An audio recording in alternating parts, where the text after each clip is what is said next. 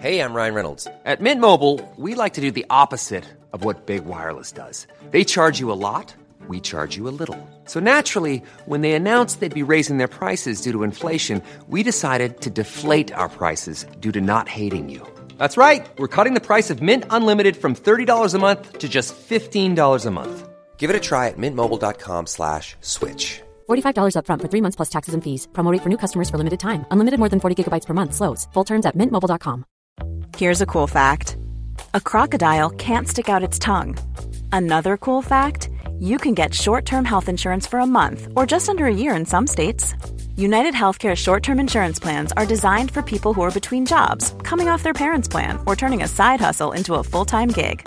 Underwritten by Golden Rule Insurance Company, they offer flexible, budget friendly coverage with access to a nationwide network of doctors and hospitals. Get more cool facts about United Healthcare short term plans at uh1.com. There's never been a faster or easier way to start your weight loss journey than with PlushCare.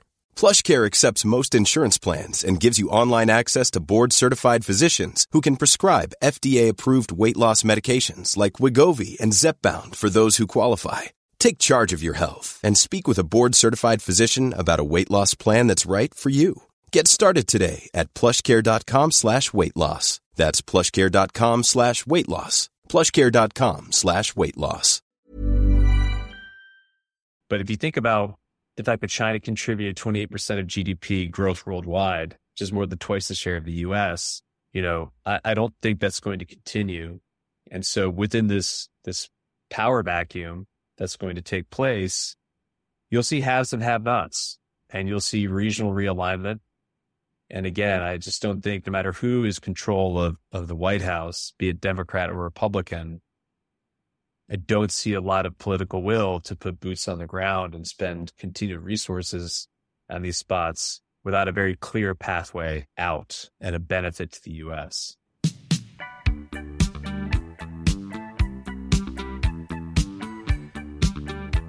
Welcome to the Capital Club podcast. This episode is brought to you by Excelsior Capital, an investment platform focused on democratizing private equity by providing individuals access to direct opportunities.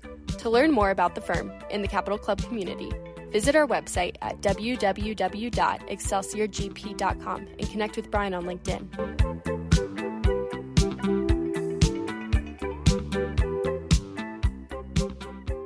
Hello and welcome to the Capital Club podcast. Today, we're going to switch it up a little bit.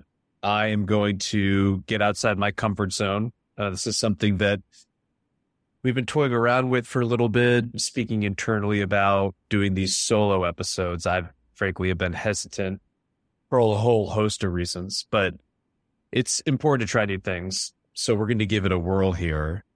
And if you're listening to this episode, it's most likely that you'll be receiving a newsletter, which is coming out shortly, or maybe you're seeing the link uh, at the end of it. But essentially, I've been doing some thinking, a lot of reading on these geopolitical, macro financial trends that we're seeing play out over the last, call it 10, 20 years. And I've labeled them as the killer Ds. So that would be decoupling, deglobalization, deindustrialization, and depopulation. And, you know, I'll say that obviously we are a real estate firm. We are focused on real estate investments. That is our industry. But it's important, I think, to have a greater perspective. And unfortunately, a lot of real estate investors are hyper local orientated and that could be good and there need to be people in your organization that that are so but i feel like our listeners and our audience and, and when i have conversations with high net worth individuals and, and family offices and wealth management firms we talk about our deals and they want to know the investment thesis and, and they want to hear about markets but increasingly they want to hear our thoughts or the conversation turns to a broader topic of you know how does what's happening in China impact US domestic real estate? What does it mean that China is threatening Taiwan? What are these leftist political leanings that are happening to South America? What does that ultimately mean for the US? What is the war in Ukraine and, and Europe's energy crisis? What does that mean for us? Right. So I think it's important to highlight these things and, and to get into them a little bit deeper. And we certainly don't have all the answers, but hopefully this conversation, some of the remarks that you'll hear here will, will spur your own investigation and just kind of alert you to some of the, the larger strokes of, of history that we think are, are going on right now. And, and I'll take this opportunity to mention that you can sign up for the newsletter. You go to the website, excelsiorgp.com. You receive our, our monthly newsletter and also the rest of the content we're putting together. So some of the things that I'm going to talk about here, I'll get more granular on the newsletter. So, so let's get into it. These, these killer D's, my colleagues and my wife, frankly, can, can consider me a bit of a bear when it comes to the arc of history. But I think it's more of an idea that these are cycles, right? These, these larger movements that take place, they come and they go. And we enter into phases of time that we feel like are going to last forever. But if you look back, they never do. And so I'm going to start this conversation by pointing to these, these larger structures, these geopolitical, multinational organizations that were put up after World War II in Bretton Woods. So I'm talking about the United Nations, NATO, the World Bank, IMF, etc. And all of these, you know, large organizations were really contingent on the US safeguarding everybody else, right? The the only way that global trade was going to grow was as if the United States was going to act as the world's police officer and, and make sure that everyone was, you know, for the most part, doing what they said they were going to be doing. And that worked, right? I mean, these multinational organizations created massive amounts of wealth for people in the US and, and around the world. They we did safeguard for the most part peace. There were obviously regional flare ups and idiosyncratic armed conflicts, but there was nothing on a global scale that took place. And what you've seen is over the last 20 years in particular, you know, the US has gone into Southeast Asia. Well, that was before. So let's call it 50 years. Southeast Asia, the Middle East, Afghanistan, to a lesser extent, South America, and with very limited military success. We haven't really won anything on the battlefield in a long time at scale. And historically, large international powers have been reticent to enter into these conflicts with their own soldiers. Typically, if you look back at what the colonial powers did, the Brits, the French, etc., the Spanish, they used proxies, right? They they were very hesitant to put full force on the ground for a whole host of obvious reasons. And the US has done that and with very limited success. We spent massive amounts of time and money and resources in these places with no real results, frankly. Afghanistan is a mess and it's reverting to Taliban rule and things are not going well there. I've read, I listened to the news the other day that women are no longer allowed to go to gyms or parks that doesn't seem like we've accomplished much there. The Middle East is still a mess. No line of sight to resolution. And so we're we're clearly entering into a place where the US is no longer going to be the world's police officer. We obviously will be supportive of some global initiatives, but frankly, you know, given the actors on the world stage today, where you're seeing play out in Russia, China and Iran and other places, nobody really cares. These dictators and, and tyrants do not care what the UN has to say. They do not fear the United Nations. We'll see about NATO, but this was really spurred by Ian Bremmer, who I had the opportunity to listen to um, at a YPO event in New York City two weeks ago talk about these decouplings that he's been seeing. And, and he is the, people don't know who he is. He's a, a leader in the global political risk research world with a consulting firm called Eurasia Group. And he put out this incredible speech that I thought was very insightful called Three Decouplings. And it's this pivot from this kind of multipolar, interoperable global order, which I referenced before, into a much more multipolar, disaggregated world where, you know, a few large actors will have some regional influence and it's it's all being kind of brought about. People often look at Brexit as an early sign of this decoupling, the Great Recession 2008, where people felt like, you know, the US financial global dominance was put into question.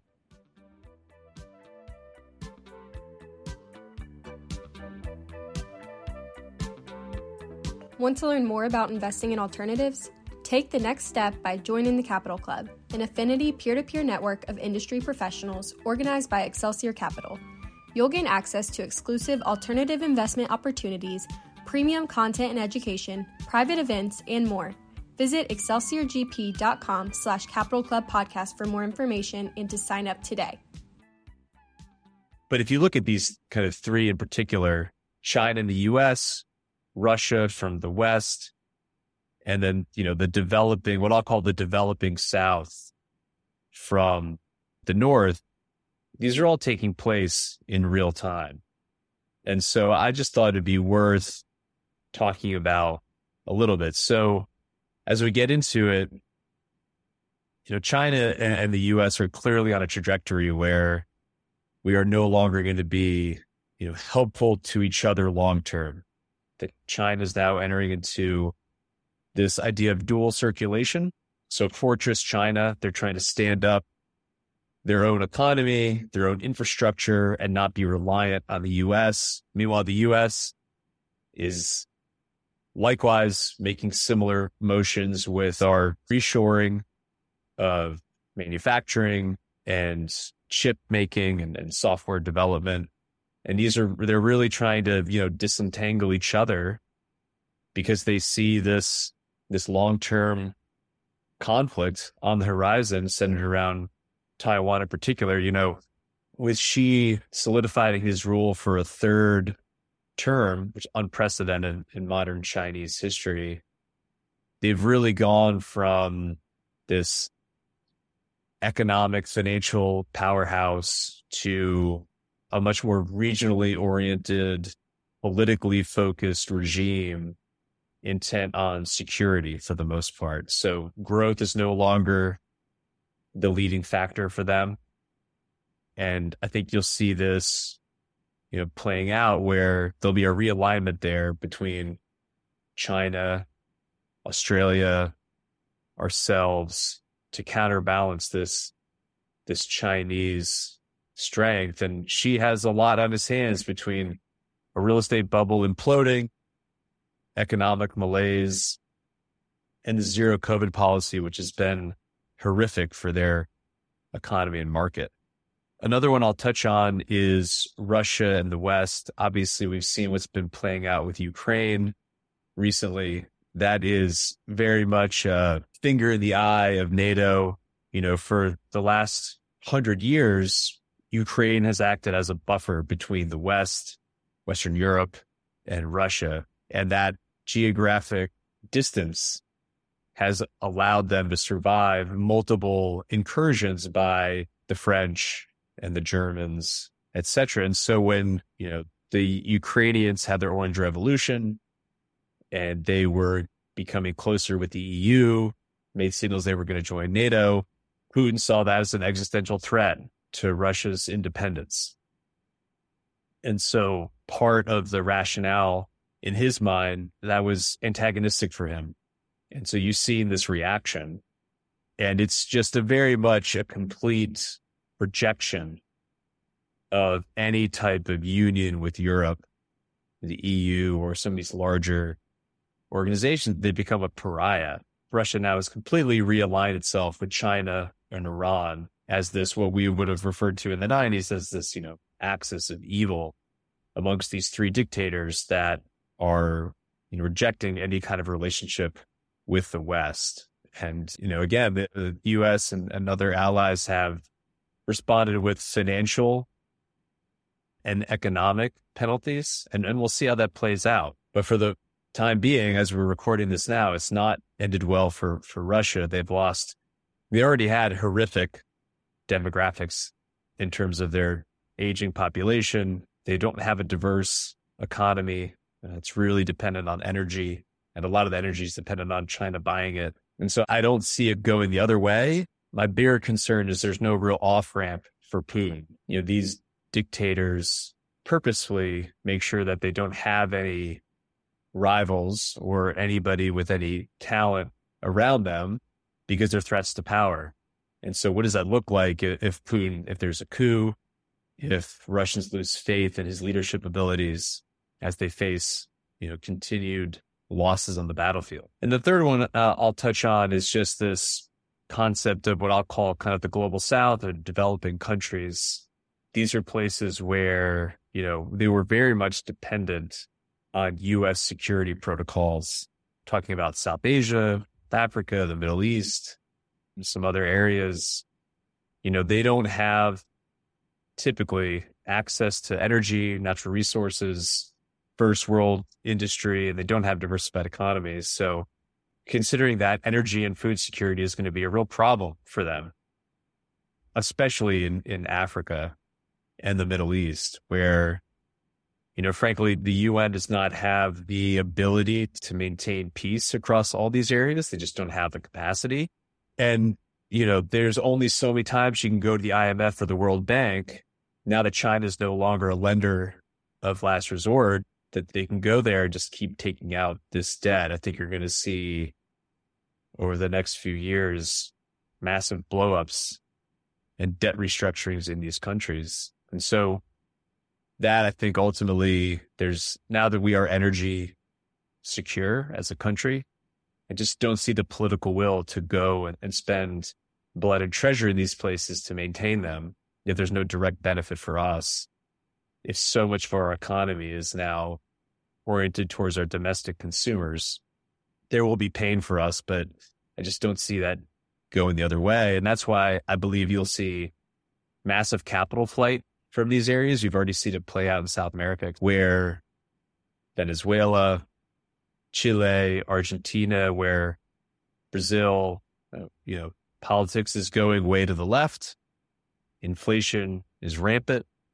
Currency devaluation is occurring very quickly. You'll see capital flee those areas and you'll see people flee them as well. I think if you have the means to leave those countries, you will. And the US is the most logical destination for both your financial capital and your human capital. And so I think are going to have to come up with some type of immigration policy that makes sense where we can, you know, have it be manageable from our perspective, but also we can kind of take in some of this. We're going to want some of this human capital.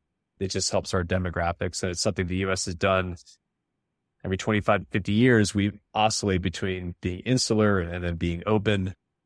You know, given where the world's going, I think we can have the ability to capture some really good talent and some, some great capital for some of these places, which will be accretive to us. But if you think about the fact that China contributed 28% of GDP growth worldwide, which is more than twice the share of the US, you know, I, I don't think that's going to continue. And so within this, this power vacuum that's going to take place, you'll see haves and have nots and you'll see regional realignment. And again, I just don't think no matter who is control of the White House, be it Democrat or Republican, I don't see a lot of political will to put boots on the ground and spend continued resources on these spots without a very clear pathway out and a benefit to the US. So that will be me signing off. I know it's not the most positive topic in the world, but I do think these are going to be things you continue to see play out over the next five, 10, 20 years, maybe. And so this will be a series. This was decoupling.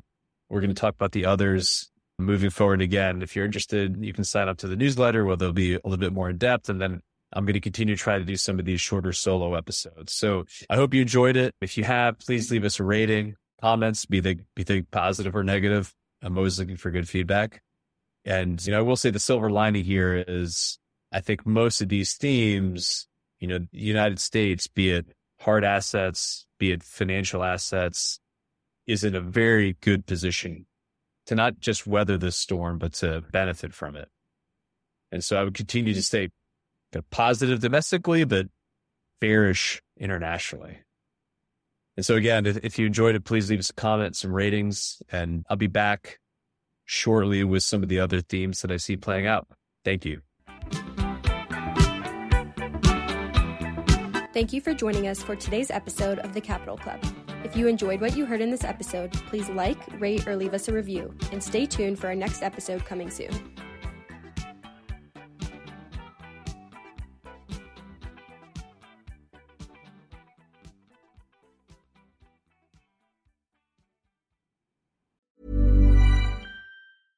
Ever catch yourself eating the same flavorless dinner three days in a row?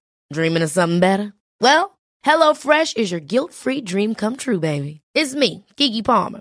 Let's wake up those taste buds with hot, juicy pecan-crusted chicken or garlic butter shrimp scampi. Mm. Hello Fresh. Stop dreaming of all the delicious possibilities and dig in at HelloFresh.com. Let's get this dinner party started. Hello, this is Danny Pellegrino, host of the Everything Iconic podcast, and I'm here to tell you all about Splash Refresher because hydration is mandatory, but boring is not. Now, I love my water, but if I don't spice it up, I'm not going to finish what I took out of the fridge. That's why I love my Splash Refresher, which is flavorful, delicious, bright, hydrating, and zero calories. The wild berry flavor is my fave. No, wait, is the pineapple mango flavor my fave? You know what? All five craveable splash refresher flavors are my fave because they're so delicious. So get hydrated and enjoy it with Splash Refresher. Imagine the softest sheets you've ever felt. Now imagine them getting even softer over time. That's what you'll feel with Boll and Branch's organic cotton sheets. In a recent customer survey, 96% replied that Bowl and Branch sheets get softer with every wash. Start getting your best night's sleep in these sheets that get softer and softer for years to come. Try their sheets with a 30-night guarantee. Plus, get 15% off your first order at bollandbranch.com. Code BUTTERY. Exclusions apply. See site for details.